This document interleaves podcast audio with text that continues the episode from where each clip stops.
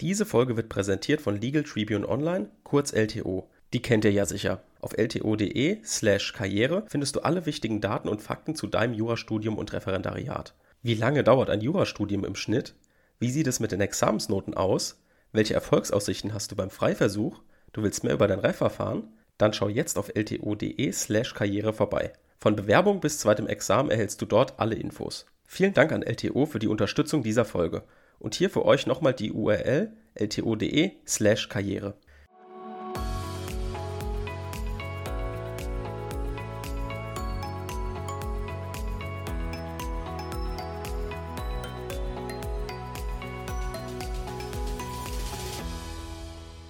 Willkommen zu einer neuen Folge Kurzerklärt.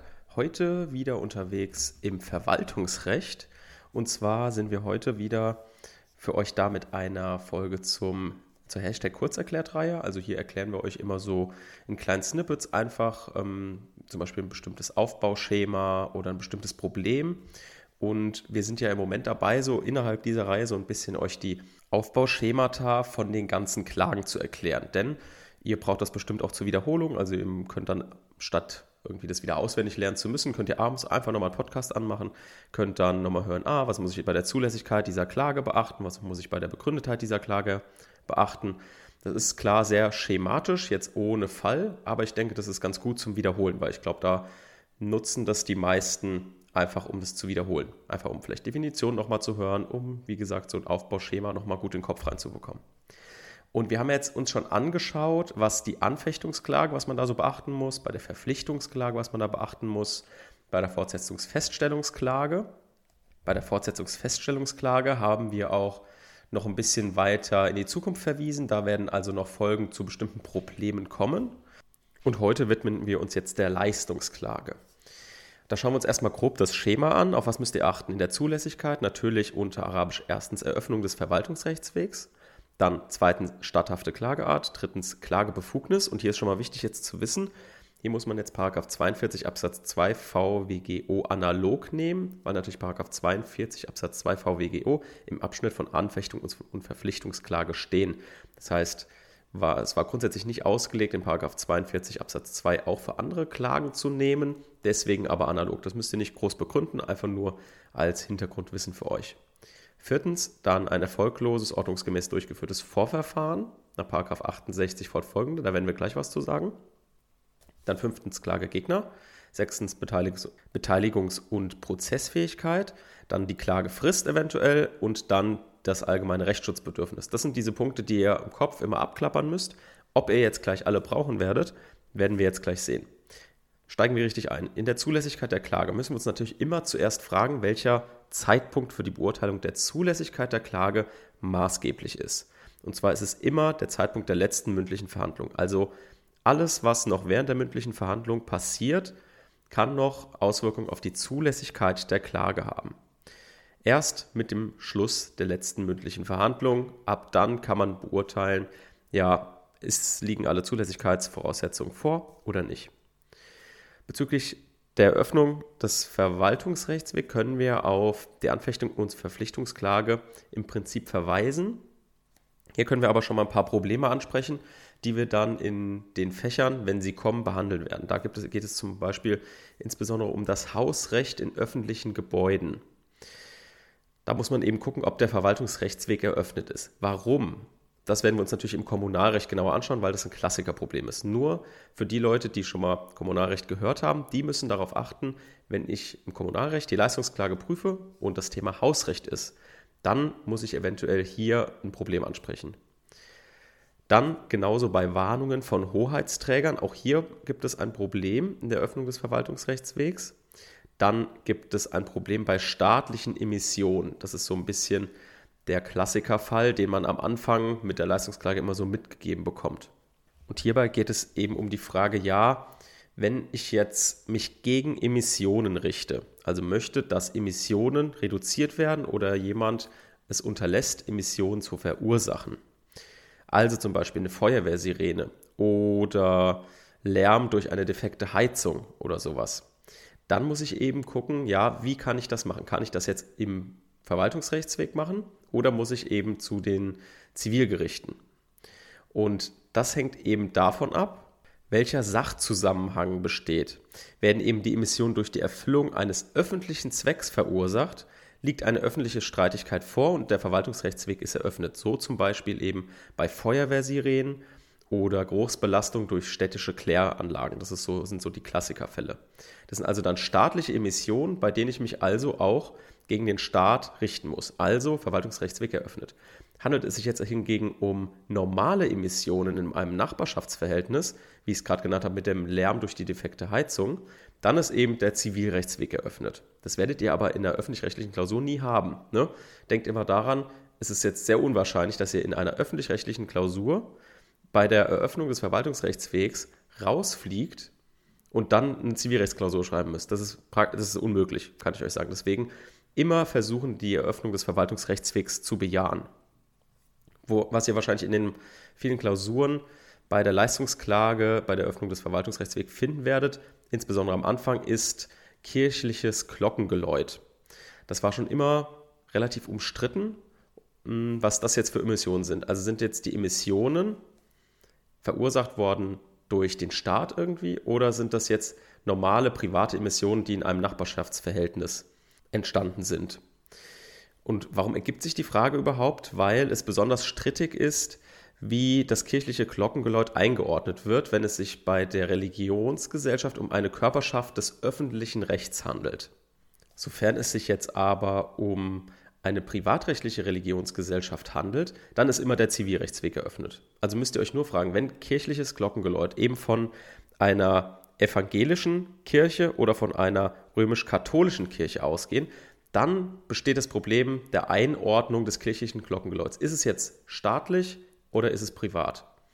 Und die herrschende Meinung differenziert hier, die sagt einmal, das liturgische sakrale Glockengeläut, also das Glockengeläut zum Rufen der Anhänger der Kirche, sagt man das so? Anhänger der Kirche, ähm, dass es jetzt ein Gottesdienst ist. Das ist zum Beispiel ein liturgisches, sakrales Glockengeläut und damit wäre die, das eine öffentlich-rechtliche Streitigkeit. Ist es jetzt aber nur ein weltliches, profanes Geläut, also ein sogenanntes Stundengeläut, wenn also jede Stunde die Kirchenglocke bimmelt, dann ist der Zivilrechtsweg eröffnet. So differenziert man hier also. Also, wenn ihr die Leistungsklage habt, Eröffnung des Verwaltungsrechtswegs, da können eben diese drei Probleme entstehen, die ich genannt habe. Ne? Bei Warnungen von Hoheitsträgern kann es Probleme geben, im Hausrecht, im Kommunalrecht bei öffentlichen Gebäuden und bei staatlichen Emissionen. Dann sind wir in der statthaften Klageart. Die Leistungsklage ist im Gesetz nicht ausdrücklich normiert, jedoch allgemein anerkannt und vom Gesetzgeber als gegeben vorausgesetzt. Da kann man den Vergleich ziehen zu 43 Absatz 2 Satz 1 VWGO. Und hierzu müsst ihr aber nichts schreiben. Ne? Also es reicht, wenn ihr schreibt, dass die allgemeine Leistungsklage anerkannt ist und vom Gesetzgeber als gegeben vorausgesetzt wird. Dann könnt ihr gerne noch in Klammern Vergleiche 43 Absatz 2 Satz 1 VWGO dahinter schreiben. Das ist also etwas, wo ihr mal etwas nicht herleiten müsst, sondern als gegeben vorausgesetzt ansehen könnt. So, da jetzt die Verpflichtungsklage eine spezielle Ausprägung der Leistungsklage ist. Ne? Weil eigentlich ist die Verpflichtungsklage ja eine Leistungsklage, nur dass jetzt nicht eine Leistung verlangt wird, sondern eben ein Verwaltungsakt begehrt wird. Muss man eben hier auf ein paar Probleme achten und ein bisschen abgrenzen. Zum Beispiel beim Kommunalverfassungsstreit wieder ein kommunalrechtliches Problem. Und hier ist es eben so, dass ein Streit zwischen Organ oder Organteilen einer kommunalen Selbstverwaltungseinrichtung um ihre zustehenden Kompetenzen stattfindet. Und hier fehlt eben in der Regel die Außenwirkung. Und deswegen ist der Kommunalverfassungsstreit keine Verpflichtungsklage, sondern das ist eben eine allgemeine Leistungsklage. So, dann sind wir in der Klagebefugnis, 42 Absatz 2 VWGO analog. Und warum jetzt analog? Na, eben deswegen, weil wir natürlich auch im Rahmen der Leistungsklagen Popularklagen ausschließen wollen. Ne? Also es soll nicht einfach jeder ohne dass ihm ein gewisses Recht zusteht, was verletzt sein könnte, eben vor, dem, vor den Gerichten klagt, damit die Gerichte halt nicht überlastet werden. Also dieses Bedürfnis steht, besteht natürlich bei der Leistungsklage auch. Deswegen braucht man hier eben auch 42 Absatz 2 VWGO. So, dann muss man natürlich überlegen, okay, müsste jetzt ein Vorverfahren durchgeführt werden? Grundsätzlich ist das unstatthaft, das Vorverfahren, weil eben 68 fortfolgende VWGO nur für die Anfechtungs- und Verpflichtungsklage gelten, jetzt aber hier kein Bedürfnis besteht, ein Vorverfahren analog zu nehmen. Eine Ausnahme besteht im Beamtenrecht, 54 Absatz 2 Satz 1 Beamtenstatusgesetz, beziehungsweise für Bundesbeamte 126 Absatz 2 Satz 1 Bundesbeamtengesetz. Hier hat der Gesetzgeber eine Ausnahme geregelt. Er hat gesagt, auch bei Leistungsklagen muss eben ein Vorverfahren stattfinden in diesen bestimmten Fällen aus 54 Absatz 2 Satz 1 Beamtenstatusgesetz, insbesondere für Examenskandidaten relevant. Diese Norm lest ihr euch auf jeden Fall mal durch. Dann der Klagegegner in Rheinland-Pfalz richtet sich grundsätzlich nach dem Rechtsträgerprinzip. Hier können wir wieder auf die Ausführungen für die Anfechtungsklage verweisen. Wenn wir natürlich jetzt im Kommunalverfassungsstreit sind, ne, dann müssen wir jetzt hier eben darauf achten, dass es ja sich um einen Innenrechtsstreit handelt. Daher gilt das Rechtsträgerprinzip nicht. Verklagt wird eben das Organ, dessen Verhalten umstritten ist. Das ist eben die Besonderheit des Kommunalverfassungsstreites. Da haben wir ja schon mal eine Folge explizit zugemacht. Wenn ihr da im Kommunalrecht gerade unterwegs seid, hört da gerne nochmal rein. Da haben wir die ganzen Probleme angesprochen. Genau, zur Beteiligten und Prozessfähigkeit müssen wir nicht mehr zu sagen. Hier können wir wieder auf die Anfechtungsklage verweisen, was wir dazu gesagt haben. Also ganz normal die Paragraphen 61 und 62 VWGO anwenden.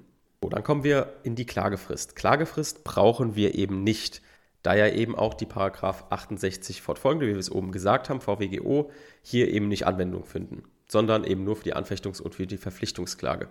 Es gilt eben hier der Grundsatz der Verwirkung. So, was ist jetzt der Grundsatz der Verwirkung? Ich finde, der Grundsatz der Verwirkung, der wird immer zu gering behandelt. Also man denkt immer, ah ja, Verwirkung, so ein Jahr, da weiß ich doch irgendwas.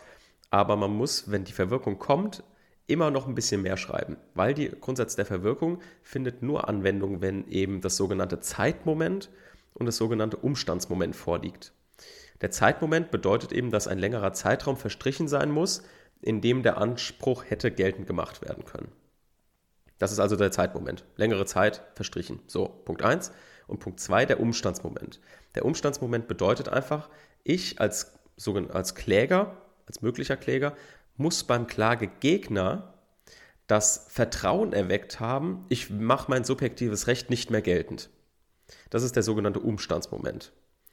Und wegen 58 Absatz 2, der eben sagt, wenn eine Rechtsbehelfsbelehrung fehlt, gilt die Frist von einem Jahr muss die Verwirkung in der Regel ähm, erst ab einem Jahr gelten.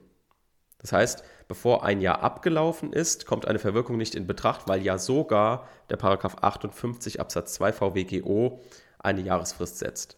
Hierzu wieder die Ausnahme von Paragraph 54 Absatz 2 Satz 1 Beamtenstatusgesetz und Paragraph 126 Absatz 2 Satz 1 Bundesbeamtengesetz in Verbindung mit Paragraph 74 Absatz 2 VWGO ganz wichtig für vor allem Examenskandidaten, dass man hierauf achtet, wenn der Beamtenrechtsklausur kommt, immer an das Beamtenstatusgesetz und das an das Bundesbeamtengesetz denken. So, in der Leistungsklage brauchen wir auf jeden Fall immer ansprechen, ganz wichtig, das allgemeine Rechtsschutzbedürfnis. Denn die Leistungsklage ist eben nicht gesetzlich normiert, sondern nur allgemein anerkannt. Und da müssen wir natürlich gucken, hätte es nicht einen einfachen, schnelleren und billigeren Weg gegeben, um das verfolgte Rechtsschutzziel durchzusetzen. Und hier muss man jetzt immer dran denken, dadurch, dass wir jetzt kein Vorverfahren haben, hat die Behörde grundsätzlich gar nicht die Möglichkeit, die Klage abzuwenden.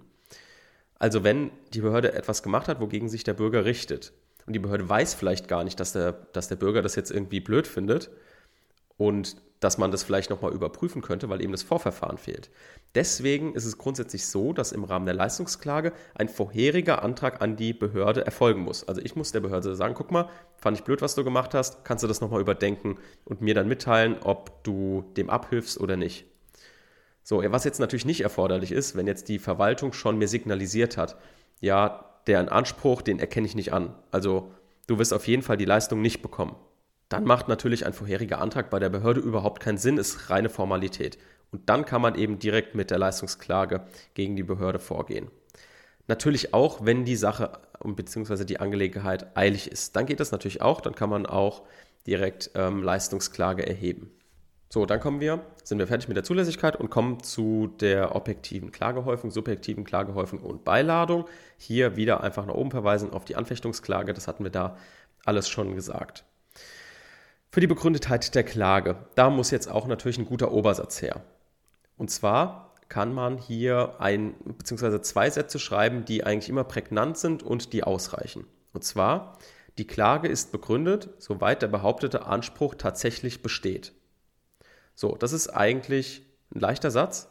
Also man muss einfach einen Anspruch geltend machen. Jetzt ist es aber so, dass man danach noch einen Satz schreiben kann. Also man kann sagen, die Klage ist begründet, soweit der behauptete Anspruch tatsächlich besteht. Dies ist der Fall und dann kann man schon praktisch die Punkte nennen, die man ansprechen wird. Dies ist der Fall, wenn das und das und das und das vorliegt. Dann hat man praktisch schon die Überleitung zu den Voraussetzungen, die man jetzt gleich prüft. Also merkt euch diese zwei Sätze gerne ausführen.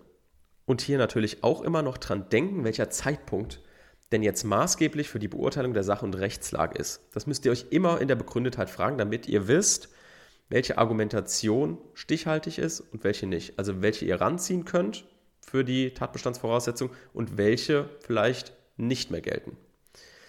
Da ist es dem Grundsatz nach so, dass bei der Leistungsklage in der Begründetheit der Zeitpunkt der letzten mündlichen Verhandlung entscheidend ist. Wieso? Na eben deswegen, weil im Gegensatz zur Anfechtungsklage es nicht darum geht, die Behörde zu kontrollieren, also ein rechtmäßiges Handeln der Behörde zu kontrollieren, sondern ich mache ja einen Anspruch geltend. Also wird in der Leistungsklage ja geprüft, besteht der Anspruch oder nicht. Das heißt, alles, was auch noch während der mündlichen Verhandlung dazu passiert, ist natürlich so, dass der Anspruch entweder stehen oder fallen kann. Und wenn der Anspruch besteht, dann habe ich auch einen Anspruch darauf, dass das Gericht so entscheidet. Anders eben bei der Anfechtungsklage. Da hatten wir ja gesagt, da geht es darum, natürlich ein Verhalten, den Verwaltungsakt der Behörde zu kontrollieren. Und deswegen ist es eben so, dass bei der Anfechtungsklage der Zeitpunkt der letzten Behördenscheidung entscheidend ist und bei der Verpflichtungsklage und der Leistungsklage im Grundsatz der Zeitpunkt der letzten mündlichen Verhandlung. Hier gibt es natürlich auch wieder eine Ausnahme. Die Ausnahme wäre, wenn es eine gesetzliche Stichtagsregelung gibt. Also bis dahin muss der Anspruch bestehen oder sowas. Dann ist klar, dass wenn dieser Zeitpunkt abgelaufen ist, man danach den Anspruch nicht mehr geltend machen kann. Das war es soweit zu der Leistungsklage. Und dann hören wir uns nächste Woche wieder mit einer Strafrechts- und mit einer Verwaltungsrechtsfolge. Bis dahin. Tschüss.